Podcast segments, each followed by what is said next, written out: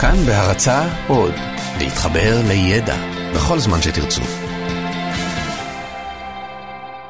45 דקות עם רז חסון.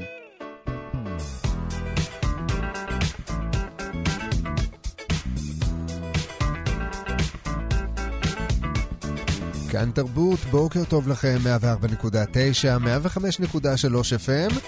אנחנו כבר ביום שלישי בשבוע, ככה במחצית. אתם יודעים, יש לקח חשוב שכל אחד מאיתנו לומד מתישהו בחיים האלה, והוא ששום דבר הוא לא כמו שהוא באמת נראה.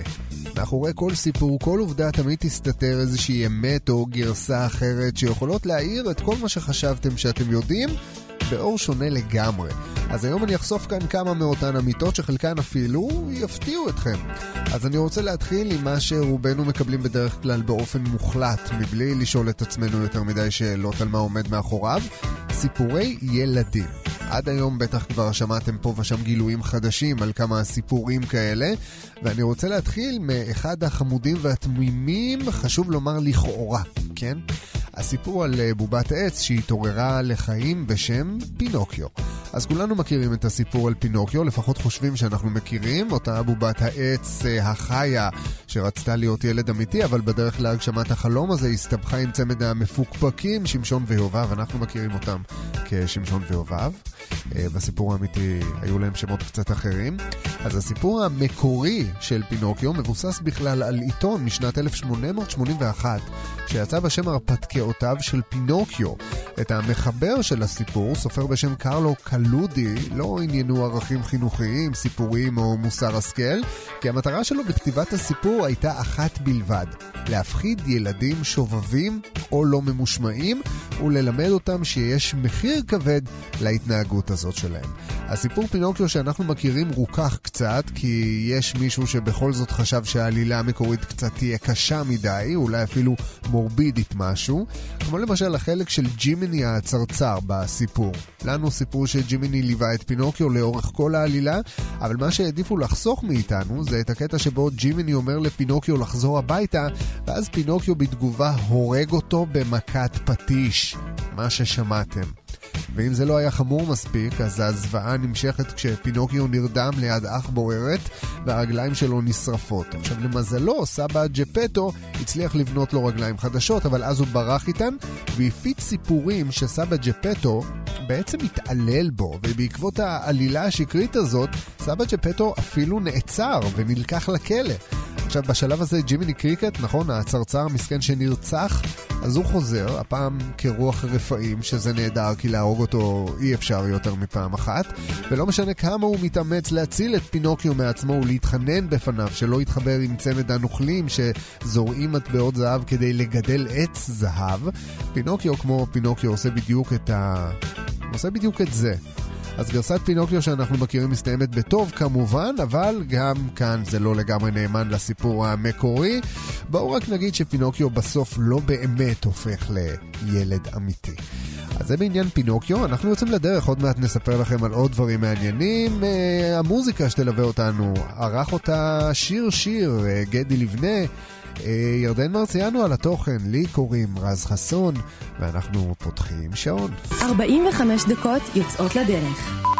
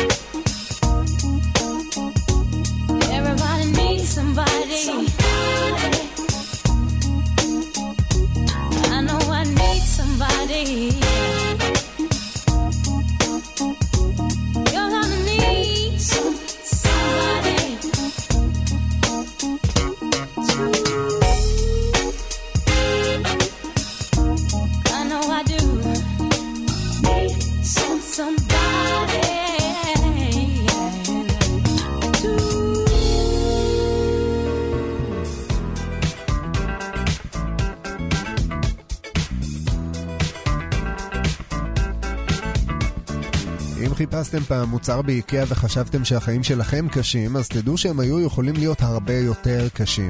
כי הרי לאיקאה יש עשרות אלפי מוצרים, כן? אז איך הקונים, המוכרים, עזבו קונים ומוכרים, איך המחסנאים יודעים איך לספק כל מוצר ומוצר? הבעיה הזו היא לא רק של איקאה, כי בכל מחסן סחורה צריך שיהיה הרי סדר מסוים, ולכן המציאה אלוהים את המספר הסידורי. לכל מוצר שנמכר בחנות, את זה אתם יודעים, יש מספר סידורי משלו שמאפשר לעשות בקרת מלאי, מאפשר לאתר אותו בקלות במחסן ועוד כל מיני בדיקות ומעקבים. אבל באיקאה יש באמת המון המון מוצרים, ולכן לכל מוצר הוצמד בנוסף למספר הסידורי גם שם. אם מישהו המליץ לכם פעם על שולחן שהוא קנה מאיקאה, אז הוא לא אמר לכם, אתם חייבים לקנות את שולחן הקפה החום ההוא מאיקאה. אלא, תקשיבו, אתם חייבים לקנות שולחן קפה ריסנה, או ברז וימרן, או ספקי ויק, או ספרייה פינבי. לכל מוצר יש שם שם, ככה זה עובד. עכשיו, בגלל שאיקאה היא רשת שוודית, אז שמות הרהיטים שלה נשמעים לאוזן הישראלית כמו סתם רצף של uh, הברות מוזרות. אבל העובדה שאנחנו לא יודעים מה השמות האלה, לא אומרת שאין להם משמעות, כן? אתם יודעים מה יותר מזה, לא רק שלשמות של הרהיטים של איקאה יש שם ומשמעות, אלא גם הבחירה בשם ספציפי נעשית על בסיס לוגיקה שיטתית פנימית של החברה. הספריות והכונניות של איקאה למשל נושאות אה, שמות של אה, מקצועות. לדוגמה ספריית אקספדיט, שפירושה בשוודית הוא בעל חנות. מוצרים של ריהוט גינה למשל יקבלו שמות של איים בסקנדינביה, כמו סט השולחנות והכיסאות לחצר אפלארו, או קולקציית הספסלים והכיסאות וסטרון. אז מי שאחראי על תחום הענקת השמות באיקאה הוא, או יותר נכון הם, עובדי מחלקה מיוחדת, שזה בדיוק התפקיד שלה, לבחור שמות לרהיטים. אבל מי שקבע את השיטה שלפיה בוחרים את השמות הוא לא אחר מאשר מייסד איקאה, אינגבר קמפרד, שסובל מדיסלקציה ומאז ומעולם התקשה לזכור את המספרים הסידוריים של המוצרים שלו.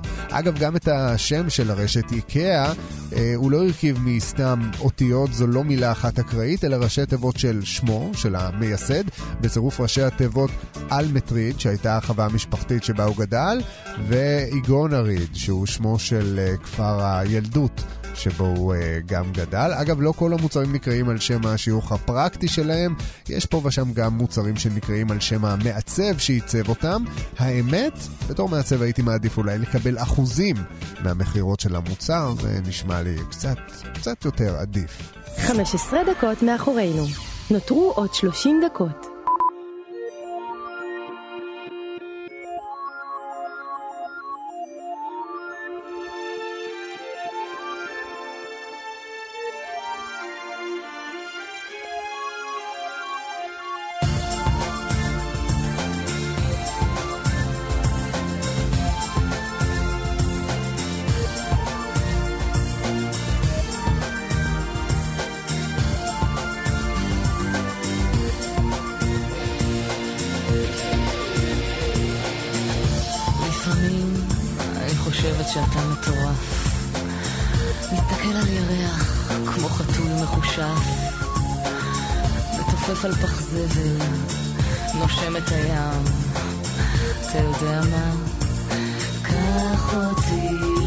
shine.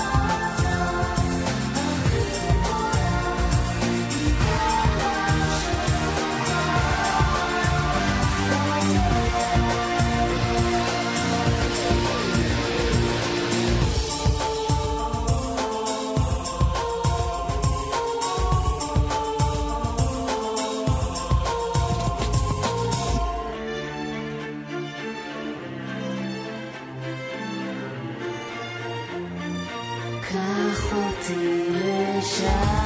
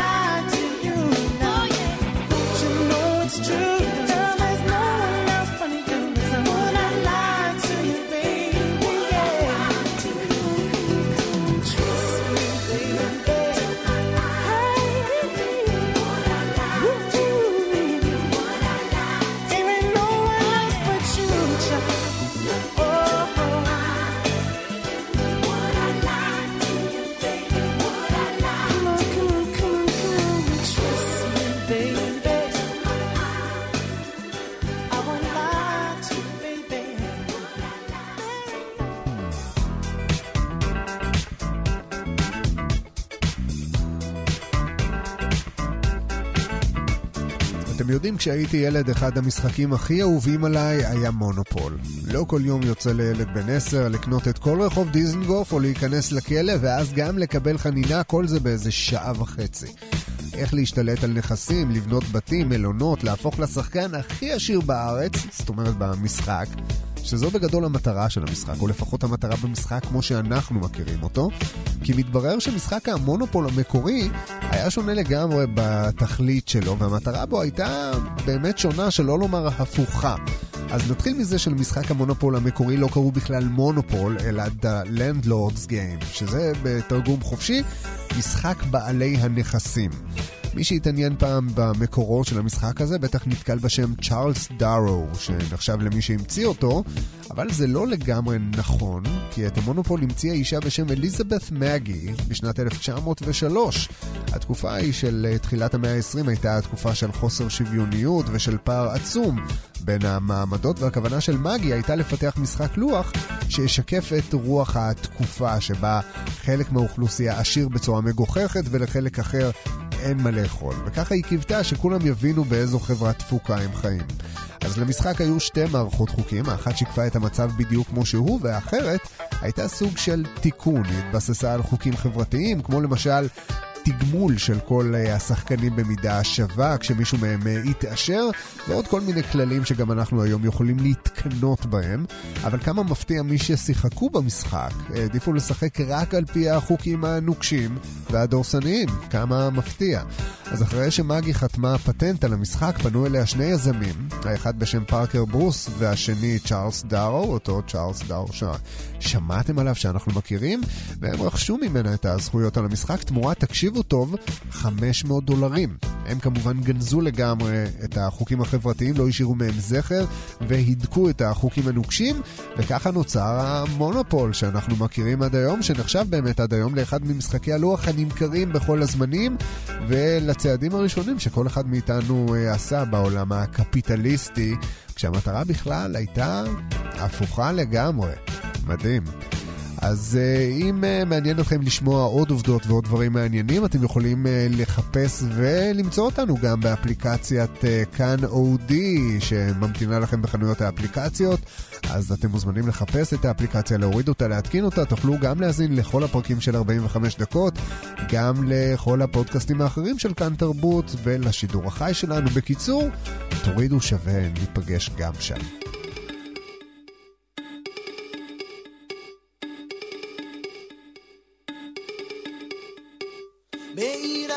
קרובה מאוד למשכנו של השטן, שטן. גדיה ילדה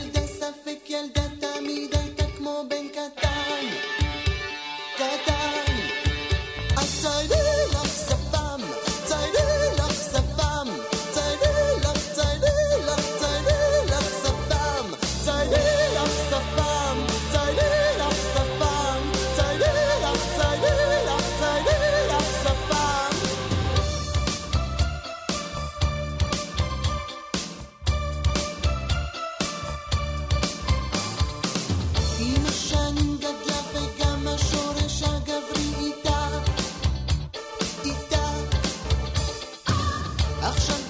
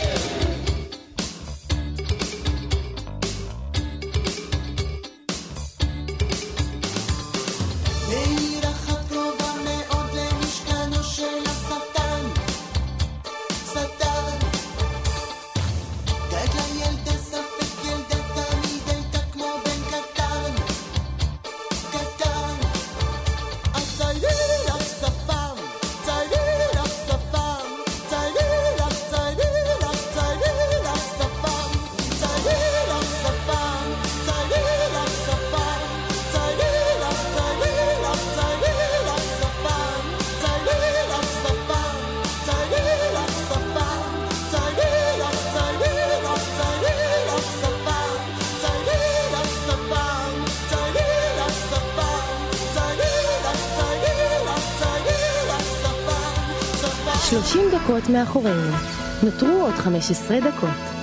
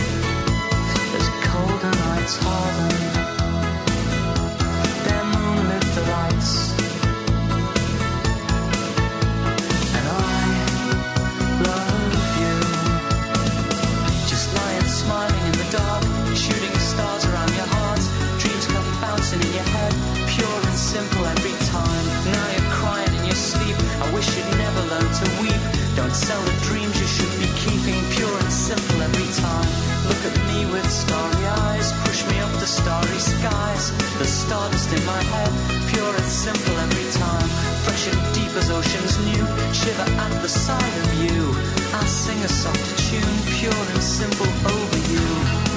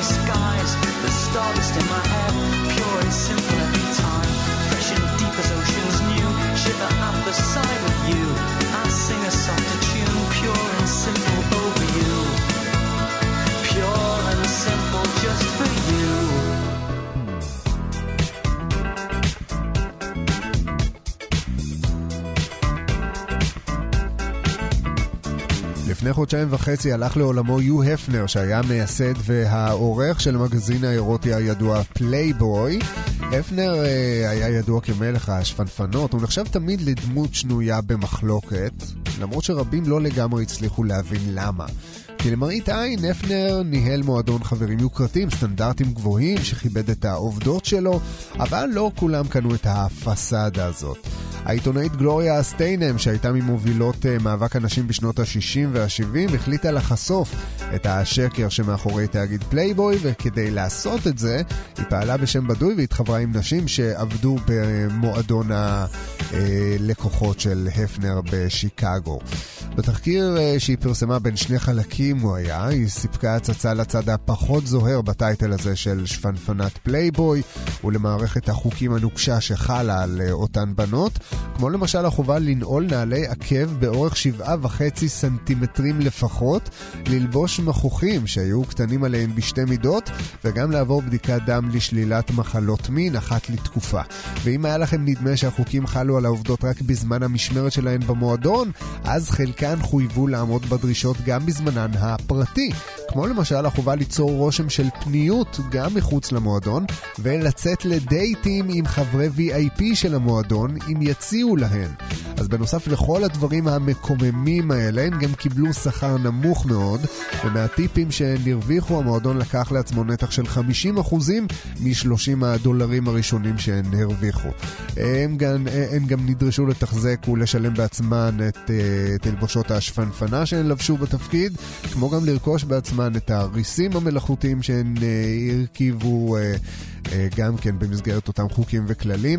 ואתם יודעים מה, אם כל זה לא היה עצוב, זה, זה היה מצחיק.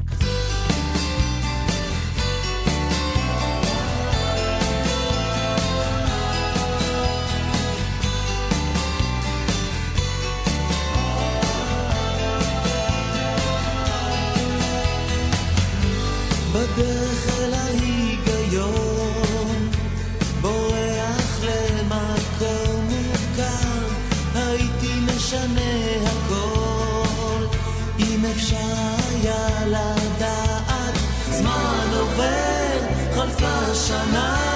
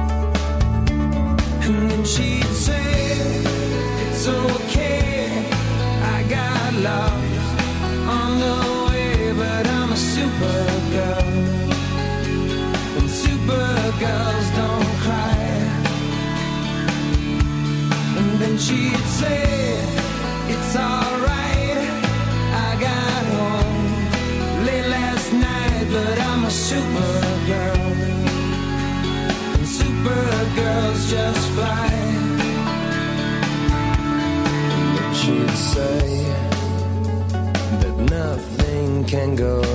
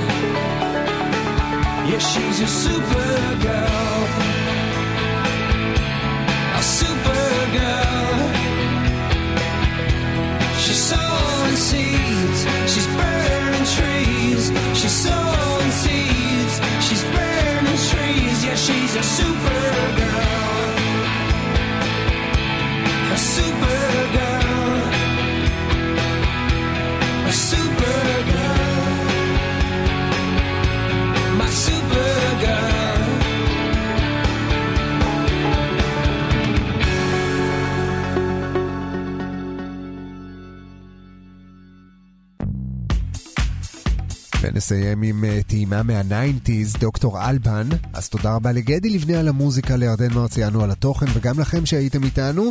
תורידו את האפליקציה שלנו של כאן אודיו, נשתמע גם שם. לי קוראים רז חסון, נשתמע מחר, ביי.